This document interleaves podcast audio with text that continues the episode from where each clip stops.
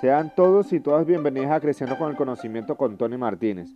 El día de hoy les hablaré de un sentimiento con el que debemos luchar, que es la envidia. La gran mayoría de los seres humanos ha sentido envidia, sea por algo material, por cómo viva otro o por lo que otro desarrolle. Ahora, ¿por qué sentir envidia por lo que otro tenga, cómo viva o por lo que haga? Si todos somos dueños de nuestros actos y por ende de lo que tengamos, cómo vivamos y de lo que logremos. La envidia es un sentimiento fuerte sin duda alguna, pero no indestructible, ya que es un sentimiento malo, lo podemos eliminar o cambiar por un sentimiento bueno. Sé que algunos se preguntarán, ¿cuál de tantos?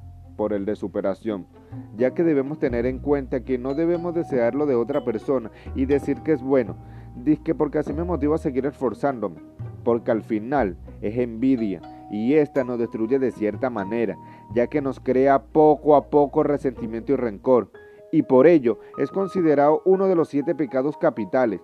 Debemos esforzarnos sin duda alguna, pero todo bajo el sentimiento de superación y no el de la envidia, y hacer que las cosas que objetivamente sean correctas, y no por ser o demostrar que se es mejor que otra persona, ya que todos tenemos las mismas capacidades, pero no podemos tener y pensar lo mismo, porque si no el mundo fuera perfectamente imperfecto, ya que el ser, tener y pensar distinto es lo que hace al mundo ser imperfectamente perfecto.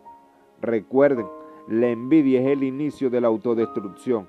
Nos pueden seguir a través de nuestras redes sociales, en Facebook como @creciendoconelconocimiento, en Instagram @creciendoconelconocimiento, Anchor y Spotify, Creciendo con el Conocimiento. Hasta la próxima.